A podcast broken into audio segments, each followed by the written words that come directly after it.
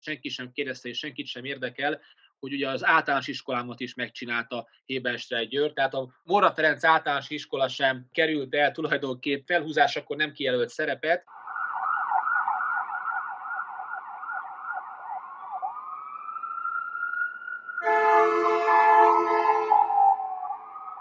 Sziasztok, ez a Tango és Kes, Bezsenyi Tamás, illetve Böcskei Balázs tovább a 24.hu bűnügyi podcastja. A mai adásban 1972. szeptemberéig megyünk vissza, és három évig fogunk elkísérni egy utazó bűnözőt, aki kapcsán egyrészt azt is lehetne mondani, hogy az utolsó lovagról beszélünk az összemélyében, tehát megelőzte Christopher Nolan alkotását általunk csak Hebenstreit György néven ismert 36 éves győri polgár lakos, rendkedvéért többszörösen büntetett előéletű lakos. Másrészt viszont előre is mutatunk egy további tango és kes adásra, ahol a viszkis kapcsán soha nem látott, nem hallott, ki nem beszélt titkok, illetve nyomozási különlegességek fognak több szereplő oldaláról, mint az elkövető oldalról, mint pedig az utókövető oldalról rávilágítunk olyan, olyan viszkis mappákra, amelyek egyébként itt vannak az íróasztalon, csak éppenséggel vagy hajlamosak vagyunk egy kicsit másfelé irányítani a fénycsóvát. Mai hősünk is a csokolád és betörő. 90-es években láthatólag a viszkis esetében már egy komolyabb alkoholtartalmú témákat vettek föl a nevük márkára. Itt még a Kádár rendszernek ebben a delejében tulajdonképpen az élelmiszeriparban gondolkoznak az elkövetők. Ha és amennyiben akartok további ilyen soha nem látott titkokat és figurákat megismerni, akkor nem maradt más hátra, mint hogy meghallgassátok a mai adást, illetve támogassátok a Tango és Kest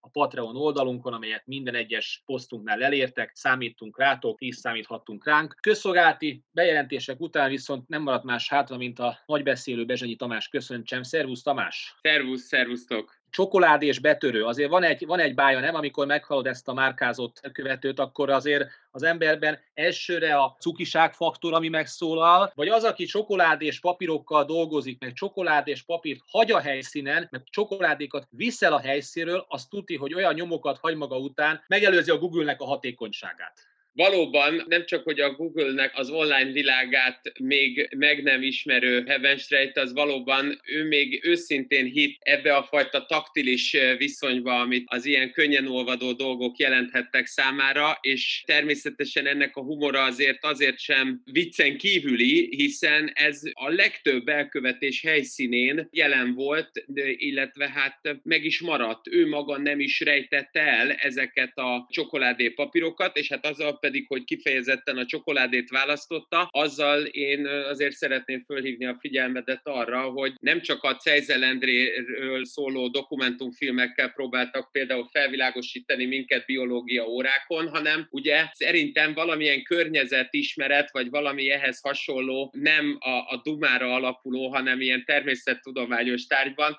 el kellett, hogy mondják nekünk, hogy az agyi működést az serkenti, lényegében a kreativitás elősegítéséhez járul hozzá a csokoládé, és hát innen nézve ugye én magam ettől megfosztottva tudom magamat érezni, főleg ilyen bonyolult mondatok kimondása után. No, ugye nagy fogalmiságot teremtettél, ugye a viccen kívüli humor, ezt azért ne felejtsük el és írjuk fel, ki tudja még mire lesz jó. Ugye nem akarjuk elviccelni korán sem a kérdés, de van ennek jelentősége, hogy, a, hogy az emberünk csokoládéba dolgozott. Egyrészt, amit a Tamás mondott, hogy ugye ezt ő nagyon tudatosan csinálta a koncentráció képességének a javítását. Amikor a vallomást tesz majd, akkor többször is hangsúlyozza, hogy minden kis és nagy dolgot, amiket a toalettel vannak összefüggésben, az elvégzett a, a cselekményeket megelőzően, hogy kizárólag arra tudjon koncentrálni, hogy itt óvodákat, iskolákat és egyéb más helyszíneket meg tudjon csinálni. Talán azt mondtam a felvezetőben, hogy az utolsó lovagról beszélünk, csak hogy mennyire lovagszerű a tevékenysége, ezt azért mégiscsak meg kell új erősítenem a számmal, miszerint ugye 39 betörésről beszélünk egy emberre vonatkozólag. Amikor azt mondtam, hogy utolsó lovag, akkor ugye az utazó bűnözők utolsó nemzedékének egyikéről beszélünk. Mi is az az utazó bűnöző, és hogyan kell nekünk eltennünk ezt a kategóriát, ezt az elkövetőt a Kádár rendszernek a bűnügyi történetiségén? Ez egy azért fontos kérdés, hiszen a könyvünkben is ugye nagyon fontosnak tartjuk azt, hogy a szervezetszerű bűnelkövetés, a csoportos, az hogyan indul meg a 70-es évek elejétől, és ilyen értelemben a más podcastjainkban már megénekelt hősök, csibészek kapcsán ugye fontos ez a fajta csoportos együttműködés, amely előtti lényegében ténylegesen egy ilyen utolsó Gary Cooperes, John Wayne-es, még egyedülálló revolver hősöknek tűnhetnek. Ezek az utazó bűnözők, amely utazó bűnözőknek egyébként maga a fogalmisága az egész kriminalisztikai szempontból értelmezhető vizsgálata, az a második világháború után, de még inkább a korak Kádár korszakban kezdődik el, amikor először egy Dávid Gábor nevű rendőrtiszt mozgó bűnözés címmel készít egy belső használatra gyártott anyagot, amely anyagnak kifejezetten ez a célja, hogy az úgynevezett helyközi bűnözést vizsgálja. Ez a helyközi bűnözés pedig a későbbiekben lesz egyéb rendőrtisztek megfogalmazásában, egyéb kollégáknak az utólagos ügyeket feldolgozó elemző munkája alapján utazó bűnözés, és hogy mit is takar ez a fogalom, legkönnyebben talán úgy fogalmazhatjuk meg, hogy egy olyan személyt, aki az, akár az egész országban, vagy az ország egy jelentős szegmensében, tehát mondjuk Dunántúlon vagy Dunán inneni szekcióban körbejárja a településeket, és minden településen, minden városban, minden faluban, községben rövid időt tölt, csak addig van ott ameddig az adott bűncselekmény elkövetéséhez szükséges figyelést és alapvető felkészülést megvalósítja, illetve hát ezt követően magát a lényeget ugye el tudja követni a bűncselekményt, és ugye a győri barátunk esetében még közben csokoládét is tud majszolni, majd pedig az elkövetés után mindenfajta pihenés és örömszerző gesztus helyett azonnal továbbáll, és ez a fajta folyamatos mozgás az, ami megteremti az utazó bűnöző fogalmát. Lényegében azt mondhatjuk, hogy mint egy koncertező popzenész, olyasmi lehetne, ha el akarjuk képzeltetni a hallgatóinkkal az utazó bűnözőt. Mert ugye Hibenstrei György, ugye a tárgyalt majszolónk is nem csak Győrben dolgozik, hanem ugye dolgozik ő Veszprémbe is, és több alkalommal tér vissza ezekre a településekre. A, nekem van egy ilyen kis tanástalanságom, vagy megválaszolandó téma, hisz szerint a utazó bűnöző, ahol te is elmondtad, és ugye pont a tárgyalt könyvünkben azért olyan karaktereket is felhozunk, vagy emlékeztetünk helyesebben, amelyek ugye nagyobb terepet jártak be, tehát több várost járnak be. Honnan jön a tippadás? Tehát azért ott kell lenni helyismerettel, várotán, kapcsolódási pontokkal egyébként valami tippadóhoz, tehát Ugye nyilván a célszerű mozgó bűnözőt azért nehéz ugye lenyomozni, hiszen effektíve ugye több helyen, sok helyen teszi ezt, tehát nem érnek össze a nyomozati szálak, de ellen, hogy ezt tudja csinálni, neki, hogy is mondjam, a szervezet bűnözéshez képest talán lehet, hogy még fontosabb, nem magától értetődő, de komoly hálózati tudás, logisztikai tudással kell, hogy bírjon. Honnan jönnek föl neki az infók? 60-70-80 kilométerrel arrébb levő települések, mondjuk, nem tudom, könnyűipari cég vállalat irodájában tárgyalt páncélszekrény kapcsán. Ugye itt egyrészt az információk azok alapvetően a mozgó vagy ilyen típusú utazó bűnözők esetében többször előfordul, hogy maguktól, a bűnözőktől származik, tehát magyarán saját maguknak adnak tippet, ezért is egyébként kifejezetten preferálták, mondhatjuk így, hogy ezt a magányos elkövetést, mert hogy nem igazából bíztak más emberekbe, nem hitték azt, hogy más emberekkel való közreműködés vagy együttműködés,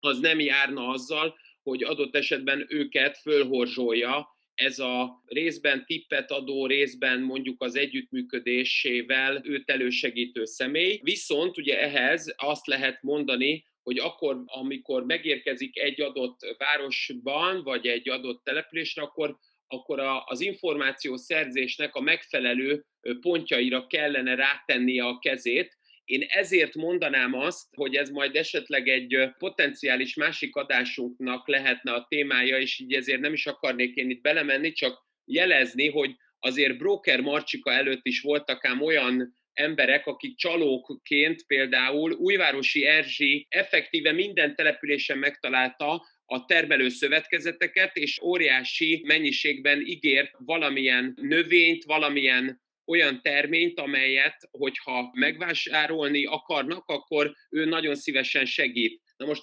ez ugye azt jelenti, hogy amikor megjelenik valaki egy ilyen településen, akkor, akkor az feltűnést kelt, és neki pedig, ha betörő, ha csaló, valamilyen legendával kell működnie, léteznie. Ez a Hebenstreitnél is így van, annyival leszámítva, hogy az ő esetében valóban nem azért ment egyik helyről a másikra, mert szánt volna annyi időt az információk beszerzésére, saját magáról egy legenda felépítésére, hanem azért tudott menni, mert egyébként, és akkor innen tényleg vissza tudunk egyértelműen kapcsolódni a viszkishez, hát nagyvilági életet tudott élni, volt olyan élettársa, ugye Tóth Károlyné, aki például kifejezetten szerette, szerelmes volt belé, és hát ez a Szigeti Magdolna egyébként ugye segítette őt, ennek a Szigeti Magdolnának is volt a, olyan barátja, aki például vendéglátó és zenész volt, az megint egy fontos szempont volt, hiszen a, az éjszakai életben vagy az adott győri és esetleg veszprémi éjszakai életben az, hogy mondjuk kinél van nagyobb pénz, ki az, aki mondjuk egy picit nagyobb gálánsággal fizet, ezekből információkat tudtak lehozni, és ilyen értelemben nem kellett neki arra fókuszálni, hogy ha egyik településről a másikra megy, akkor ott fölépítse önmagát, hanem csak arra kellett figyelnie, hogy minél szürkébb maradjon, minél inkább be tudjon úgy olvadni a környezetbe, hogy, hogy semmifajta feltűnést ne keltsen. Tehát ebben az esetben azt gondolom, hogy hogy kifejezetten egy saját maga köré fölépített hálózat teremtette meg a mhm. lehetőségeket. Mit tudsz arról mondani, vagy mit gondolsz arról, ugye három év alatt követi el ezt a 39 esetet, ez, hogyha három évet le leosztjuk a 39-et, akkor ez nem tűnik egy olyan nagy számnak.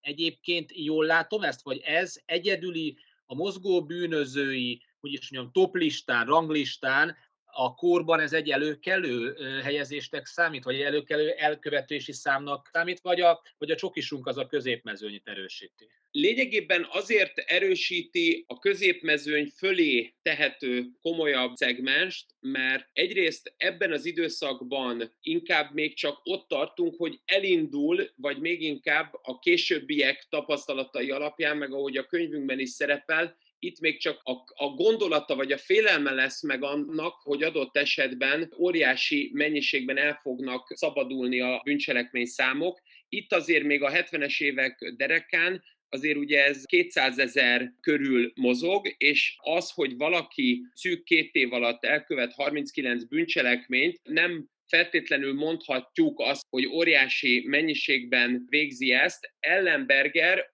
ha azt számításba vesszük, amiről ugye mi beszéltünk is, hogy azért a viszkishez mérhető, mert megtervezi, előtte csinált terepfelmérést, eleve vázlatokat készít ehhez, akkor azért fontos leszögeznünk, hogy mondjuk 24 hónaphoz képest, hát bőven egy hónap alatt akár többet is elkövetett, és ugye itt a saját értelmiségi hallgatóinkhoz mérten tudnám mondani, hogy ahogy egy-egy tanulmányt is megírni mondjuk egy hónap alatt azért az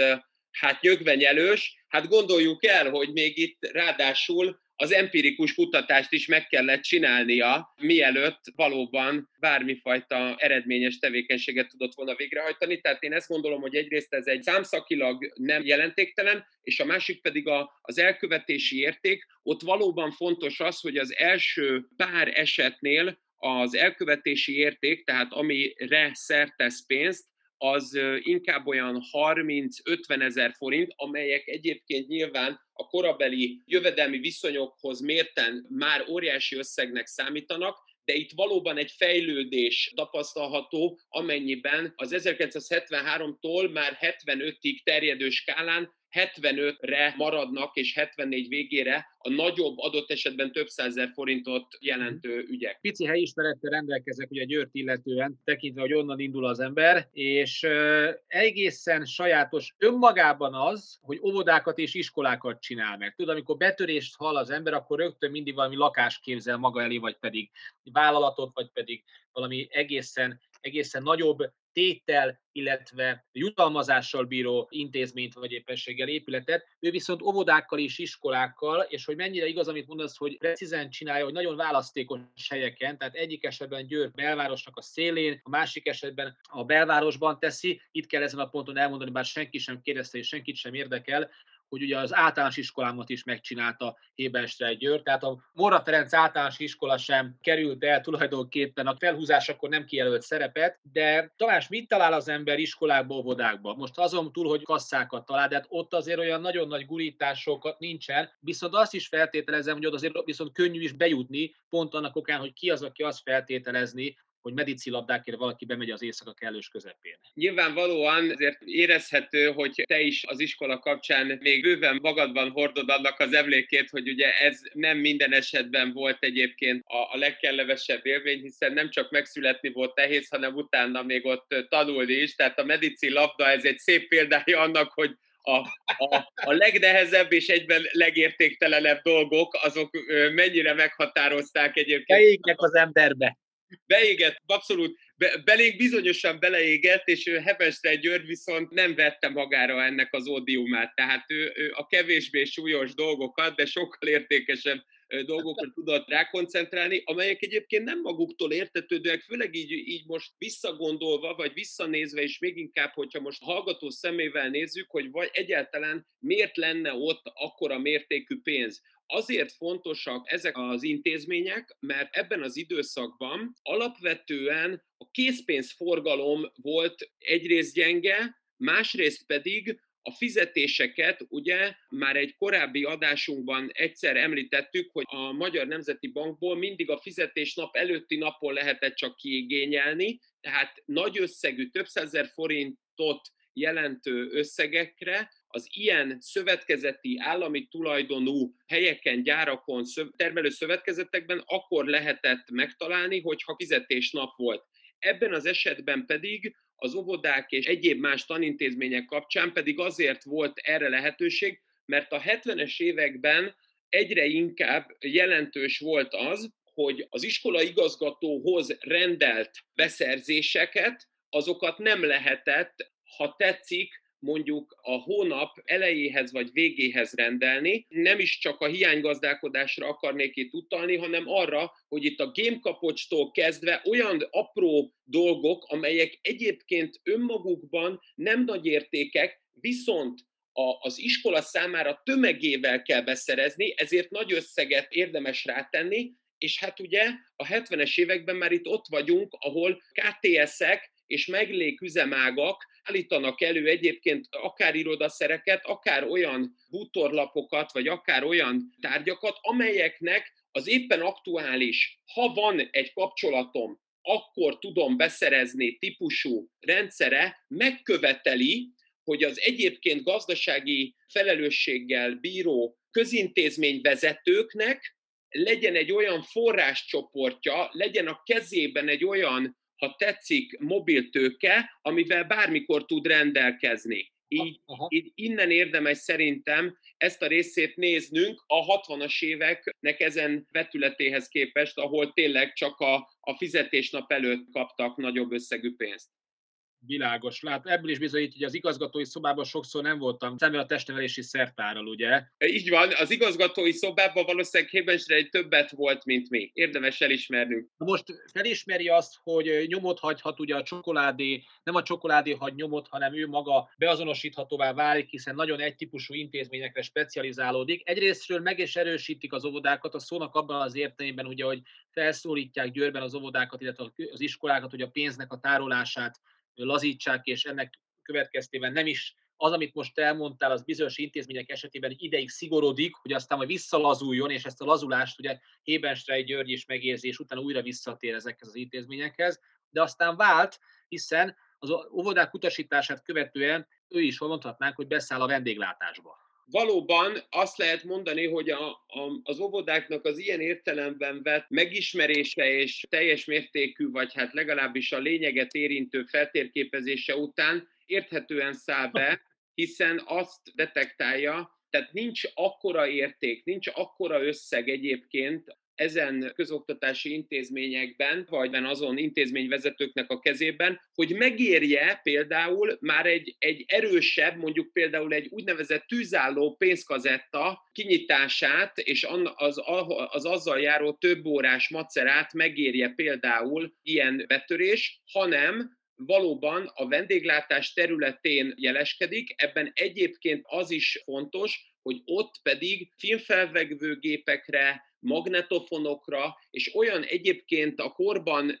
menőnek számító híradástechnikai eszközökre is szert tud tenni, amelyeket aztán könnyebb továbbadni, hiszen az ehhez kapcsolódó orgazdai ténykedés az nem olyan lepő, nem olyan nehézkes, leginkább azért, mert ezeket az eszközöket ugye semmilyen szám, semmilyen egyedi azonosító alapján nem lehet úgy visszakeresni a korszakban, hogy ez ebből ilyen értelemben fölhorzsolódjanak a az orgazdák, a másik pedig az, hogy egyébként, hát nyilván emlékszel te is egy jó ITT magnónak a beszerzésével, nyilvánvalóan a vendéglátós vagy a, az adott személy inkább lefette ezt azzal, hogy a legutóbbi turista vízumával a neki rendelkezésre álló valuta kerettel Bécsben vásárolta ezt, és ugye nyilvánvalóan ki más mondhatná azt, hogy ez ne így, vagy nem ebben a formában lenne igaz. Hogy említetted korábban is, professzionalizálódik a tevékenysége, és hálózatot alakít ki maga körül, vagy legalábbis valami fajta csapattal dolgozik. Így van neki egy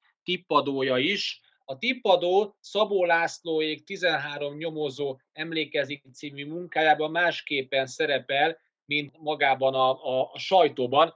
mondjuk ki, Kisalföld, megyei napilapról beszélünk. Itt egy kicsit zavarba jöttem, mert aztán kérdeztem tőled, hogy majdnem a kettőnek a emlékezete egy időben történik, és mégis két külön néven fut a tippadója. És hogy ez mondjuk miért is lehet, gondoljuk tovább, nem? Arra gondolsz? Féltem, hogy, nyomtat, féltem hogy nyomtatási hiba van. Igen, ugye ilyenkor mindig meg kell erősíteni magunkat, nem szabad kétségek között törlődnünk, amíg a belügyminisztérium bármivel is tevékenyen részt vállal, addig egyébként a saját magunk megvezetése az mindig megtörténik, tehát most nyilván ennek a fajta humorbombonnak csak azért adok teret, mert ahogy azt a Robin Williams is mondja a Jó reggelt Vietnámban, amiben az amerikai hadsereg részt vállal, ott semmi nem történik rendszabályszerűen. Itt is arról van szó, hogy nyilván egy kicsit azt gondolom, hogy a mai eszünkkel is, de már az akkori eszünkkel is talán furcsa lehet elmondani és megokadatolni azt, hogy miért is kell átírni egy olyan nevet,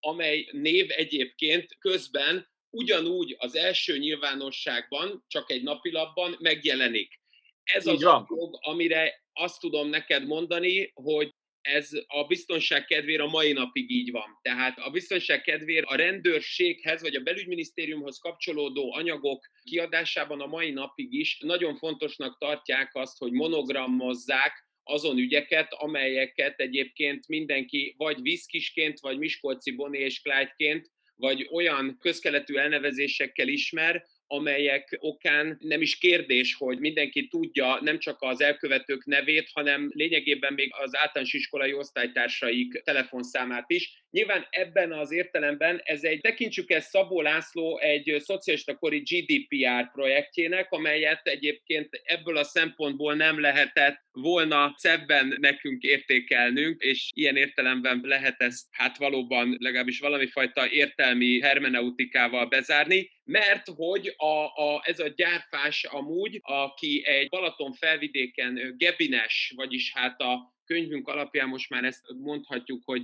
megpróbáltuk átvinni a köztudatba, szabadkasszás, vendéglátós üzletvezető volt az, aki többek között ugye tanácsokkal, ötletekkel látta el Hebenstreit Györgyöt, ugye a már korábban említett, szintén győri Ámos utcai lakosunk, a Tallós volt az, aki még támogatta, ezen személyek pedig legfontosabb aspektusukban azt tudták felé segíteni, hogy azokat az ellopott értékeket vagy átvegyék, vagy pedig az ellopott értékekből a korábbi tipjeik, ötleteik alapján részesüljenek. Vagy éppen ugye ők voltak a fuvarozók, ugye? Igen, a, ilyen értelemben mondhatjuk, hogy, a, hogy a, ez a, ezt a fajta segítséget is ők nyújtották. Nyilván itt már azért én a magam részéről azt gondolom, hogy itt ez a fajta fajta segítség, mivel ez már a, a, az ügycsoport végén jelenik meg, itt azért nem szabad már elfelejteni azt, hogy ők már saját magukat is védték, olyan aha, értelemben, aha. hogy nem lehettek biztosak abban, hogyha mondjuk Hebensre Györgyöt megtalálja a hatóság, akkor az ő kedves Kisalföld olvasó közönsége számára később jól ismert személy, az ne kezdene el mondjuk hát nagyon kedélyesen beszélgetni róluk, és ilyen értelemben egyébként Hebenstreit Györgynek nem csak, hogy jegyzetei, naplói voltak, amelyeket egyébként nagyon szakszerűen vezetett, hanem talán ezzel egy kis örömet tudok benned fakasztani, hogy ilyen személyek is voltak azért a te születésed körüli helyen, tehát azért itt, itt nem vicceltek ezek a győri fiúk, amikor például Hebenstreit György úgy határozott, hogy ha nagyon nagy lesz a córesz, ha tényleg már nagyon forró lesz alatta a talaj, akkor egy úgynevezett D-terv is fejében ötlött. A D-terv alatt azt értette, hogy diszidál de ugye ez a D nap miatt, a, ugye abban az időszakban, amiről mi beszélünk, éppen az amerikai... Lexikális tudás, a győriek lexikális tudása, ne viccelj. Abszolút, abszolút. És ráadásul ugye az amerikai filmekben ekkor volt ugye a legnagyobb népszerűsége az ilyen második világháborús normandiai partraszállós filmeknek, és hát azért nem gondoltam volna, őszintén szóval mielőtt belekezdtünk volna ebbe a, a podcastba, hogy hogy lehet egyébként tényleg John Wayne és a, Robert Mitchum filmeknek ezt a fajta katonai tevékenységét úgy vizsgálni, mint egy, mint egy diszidálási, mint egy önállósodási folyamatot, amelyet viszont Hebensre György el tudod képzelni. Tehát akkor az elkövetői oldalról, ugye, illetve azért csatlakoznak a, a, a társak hozzá, és maradnak bent végig, hiszen mondtad, hogy igazából hogy Marosán Györgyel kell élnünk, hogyha már idéznünk kell itt valakit, ugye az úton végig kell menni, tehát akkor ugye ezek a játékosok annak okán, hogyha Ebenstreit ugye elkapásra kerül, akkor valószínű, hogy ott beszélni fog, akkor magyarán inkább maximalizálták addig is a hasznot, és minimalizálták a kockázatot talán. Na most amit felvetnék, és a, a tippadásra egy kicsit újra visszatérnék, mert van itt szerintem sokak kedvenc filmje szemtől szemben, ugye a legendás Robert De Niro, Al Pacino és további jóképű férfiak által játszott alkotás. Hirtelen azt mondtam, hogy akciófilm, mit tudom én, de ezt hívjuk alkotásra, mert ez eléggé nagy, nagy, nagy ívű ahhoz. Ennek van egy legendás jelenete, ugye, amikor is a Deniro játszott a karakter, filmnek a középpontjában álló nagy elkövetésnek a tipjét kapja meg, és ott ül az emberünk, aki a tippadó részéről. Látszik, hogy kim van a városnak a szélén, hogy komoly látképe van a metropolisra. Eznek kapcsán jutott eszembe, amit akkor sem tettem soha fel magamnak, mint hogyha, nem mint hogyha meg tudtam volna válaszolni bármelyik kérdéset, amit feltettem eddig magamnak, hogy hogy hát a, a tippadónak ki a tippadója. Mert ugye a Denírós jelenet esetében ugye itt olyan szintű információs beágyazottsággal kell bírni, hol vannak a riasztók, a számítógép hogyan kezelendő, meg hát maga az, hogy mekkora összeg is van, és mekkora forgalom van abba a bankba, amit hát ugye a tippadónak is valakinek kell adni. Ebben az esetben is persze kisebb volumenű a történet, de adódik a jogi és politika elméleti kérdés, ki az őrzőket. Ugye ez az, amire a filmben is valóban Tom Noan karaktere, vagy az általa alakított szereplő, ugye csak annyit mond, hogy hát ezek itt vannak a levegőben, így elkapom őket, amikor ugye a Robert De Niro a Neil McCauley szerepében ugye megpróbálja megtudni, hogy hát azért mégis így, hogy tervrajzilag bezárólag mindennel rendelkezel. Ez a film ben szereplő orgazdai működés, illetve ilyen típusú betörések szervezésének szellemi hátteréül szolgáló személyeknek a bemutatása, karakterisztikus elválasztása, mint amilyen ez a mozgáskorlátozott személy, aki ugye a tippet adja, de közben van a másik hosszúhajú John Voight által alakított barát, aki viszont egy vendéglátó helynek a, a vezetője, és ilyen értelemben segíti a Robert De Niro-t, ezeknek a hangsúlyozása a részünkről nem pusztán a filmekbe való esztétikus beleszerelmesedésből van, hanem azért, mert tényleg a film az egyik háttérmunkása az egy olyan rendőrtiszt, aki Csikágóban ilyen betörőkkel szemben dolgozott, tehát ilyen értelemben az, hogy ez fölhozott példának, ez azért is fontos, mert ténylegesen a 60-as évek Amerikájában ilyen létezett, és ilyen típusú módon működtek együtt, de hogy ne kerüljen meg azt a részét, hogy akkor viszont kiőrzi az őrzőket, na ez az a pont, Na ez az a pont, ahol szerintem van értelme annak a feltevésnek, hogy a magyar alvilág vagy még inkább az éjszakai élet, a neonfényektől átitatott szórakozás napról napra, éről ére, az meg kell, hogy teremtsen egy olyan informális hálózatot, amelyben a szereplők nem feltétlenül, vagy nem elsősorban informális módon érvényesülnek és szereznek pénzt, de ez egy biztos jövedelmi kiegészítés, kvázi egy olyan kertes kisgazdaság, ami megalapoz annak, hogy a, a betöréseket el lehessen követni, ami megalapoz annak, hogy információhoz lehessen jutni. Tehát ami azt teszi lehetővé, hogy ezek az őrzők azért is nem kapnak további őrzőket, mert ők olyan pontjain vannak a szolgáltató szektornak, ahol egyébként a nomenklatúra képviselői, vagy a kisiparnak, magánkisiparnak szövetkezeti tulajdonban tevékenykedő középvezetőknek az igényeit, örömeit elégítik ki, amelyekre adott esetben talán ők sem akarnak nagyon büszkék lenni másnap, tehát ilyen értelemben tényleg a, a csempész italoktól a menő cigarettákon át egészen nyilvánvalóan az emberkereskedelem, tehát valami fajta prostitúciós tevékenységig bezárólag nagyon sok minden lehet, és ilyen értelemben ez a valutaboltok, az ikka boltok, az akkori valuta kedvezménnyel beszerezhető anyagokhoz mérhető, és azon emberek világához kapcsolódik, és az, hogy ennek nincs igazából ilyen típusú őrzője, az azért van,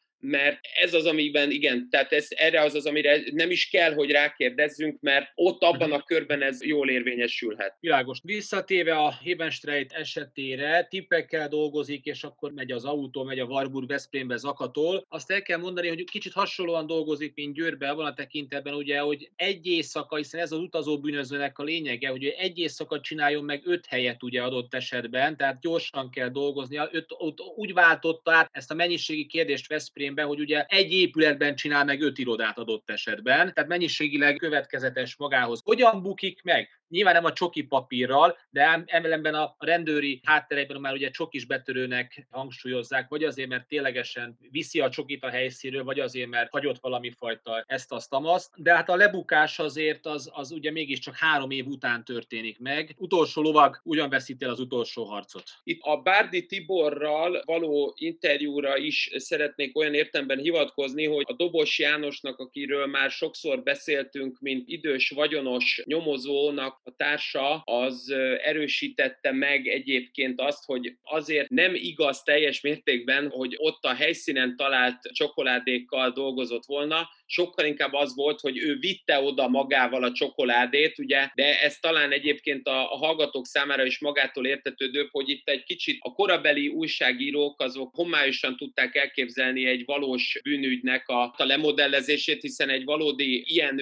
bűnöző, aki, ahogy te is mondtad, több évig tudott tevékenykedni, nem keresgél csokoládét akkor, amikor a forintra van ráfeszülve, tehát ez nem tűnik túl életszerűnek. Amit ugye tudni kell róla az az, hogy Hébenstreit György az nem volt már korábban sem ismeretlen a bűnügyi szervek előtt, mert először 1963-ban, amikor még katona volt, akkor volt elítélve, akkor a kantint fosztogatta, és aztán ugye később is itt apró pénzt és különféle értékeket lopott el, emiatt akkor őt bűnszövetségben több társával együtt elítélték, tehát ilyen értelemben egy visszatapsolható bűnözőről van szó, ez nekünk nagyon fontos, mert amikor pedig ugye egyáltalán szóba kerül ő, mint lehetséges elkövető, akkor az csak azért merülhet föl, és csak is azért merülhetett föl, mert ismert volt ott a győri hatóságok előtt, az pedig egyébként, hogy az elkövetés hogyan tudta ilyen hosszú ideig megúszni, az azért egy nagyon fontos és jó kérdés a részedről, és nem szeretnék abba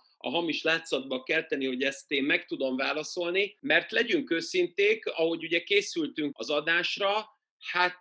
ugye ez a drága ember 1972. május 11-ig dolgozott Győri városgazdálkodási és útkarban tartó vállalatnál, viszont azt követően neki semmilyen tevékenysége nem volt hivatalosan, ott fegyelmi határozattal 72. májusában elküldik, és ugye 75-ig, 75 szeptemberéig, amiről mi beszéltünk, addig neki nincs munkahelye, ami most talán nem tűnik annyira fontosnak a hallgatóknak, pedig ha éltek volna abba az időszakba, akkor nehézményezték volna, hogy hát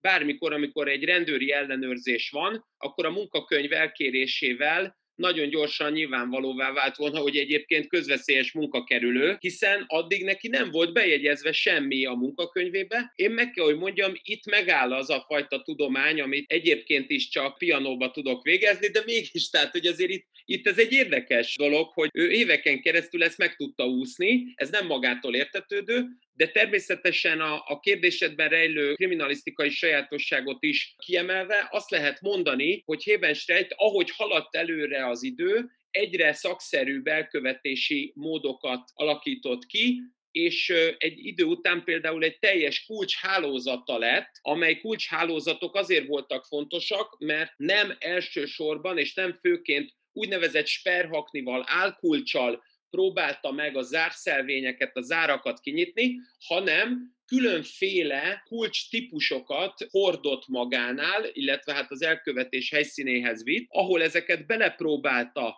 a zárakba, és ugye mivel a zárszelvények ebben az időszakban nem csak a kezdődő májcirózis miatt mondjuk remektek a, az egyébként hivatásos dolgozók kezében, hanem mondjuk azért, mert felelőtlenül vagy közönösen dugták bele, így lényegében egy kicsit, hát könnyebben mozogtak ezek az árnyelvek, lehet azt mondani, hogy egy nem feltétlenül abba a pontos zárba illő kulcs is adott esetben beleerőszakolható volt, és hát ha beleerőszakolható, akkor Hébenstedt Györgyöt nem kellett rábeszélni arra, hogy beleerőszakolja. Na most ilyen értelemben ő, ő egy kulcshálózattal is dolgozott, sőt, ami mielőtt elkapják, akkor már ő különböző fúrókat, villanyfúrókat is használ, és végül ugye az utolsó esetben az új kalász termelő szövetkezetnek a kifosztása az, ami, az ő nevéhez még fűződik, amely csak azért fontos, mert az ott lévő tűzálló pénzkazettát, amit ugye már-már pálcén szekrénynek szoktunk hívni a korabeli terminológiában, azt megfúrta. Tehát ilyen értelemben azt lehet mondani, hogy az a klasszikus vagyonelleni elkövető, aki nem csak rá fókuszál egy típusú elkövetési módra, hanem azon belül tanulásra, fejlődésre is képes, úgyhogy meg kell emelnem a, a kalapomat itt előttetek, úgy néz ki, hogy akkor mégiscsak a győriek nem véletlenül vannak közelebb Ausztriához, és így egy kicsit közelebb nyugathoz, mert valahogy ezek szerint jobban tudtok alkalmazkodni, adaptívebbek vagytok, és nem annyira a, ugyanazt a buta módszert alkalmazzátok hosszú éveken keresztül, mint mondjuk lehet, hogy mi így Bácskiskumból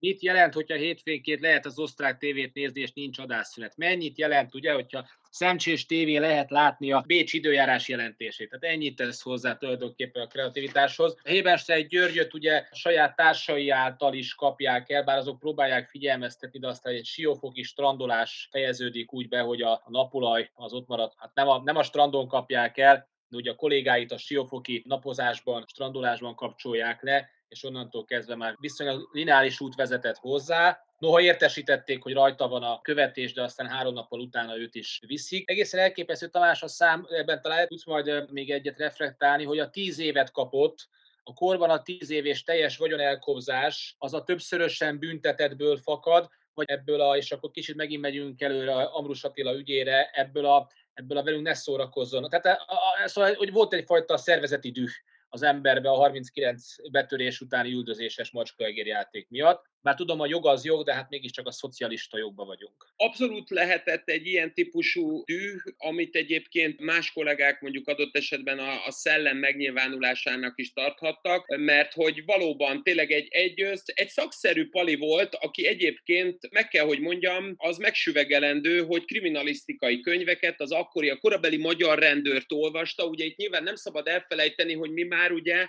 nem véletlenül már a nevünkből fakadóan is ugye a tangó és kes gyermekei vagyunk, de hát ez még az az időszak, ahol, ahol bűnügyi film az maximum a Hamis Izabella, és mondjuk a Dajka Margittal a, a Fekete Macska, szóval azért ugye ebből és az Emil és a detektívekből ugye mint egy háttérből kiindulni, ugye ott nem magától értetődő, hogy mondjuk a, a magyar rendőrnek az olvasása és egyéb más kriminalisztikai anyagoknak az olvasása, az valami fölösleges plusz időtöltés lenne, az nagyon is funkcionálisnak tűnhetett, és az, hogy én magam itt, és köszönöm, hogy említed a, tényleg a, a siófokot. Én csak azért nem tettem, mert hogy nem csak azért, mert elfelejtettem, hanem azért sem, mert hogy ahogy te mondtad, egy picit abból a, a szempontból foghatjuk meg, Bárdi Tiborral való interjú alapján, hogy a korábbi bűncselekménye miatt, ahogy te magad is mondtad, volt már rajta egy figyelés, gyanúsnak tűnt emiatt, mivel nem tudott elszámolni az idejével az elkövetések időpontjaiban, és amikor őt már figyelték, akkor valóban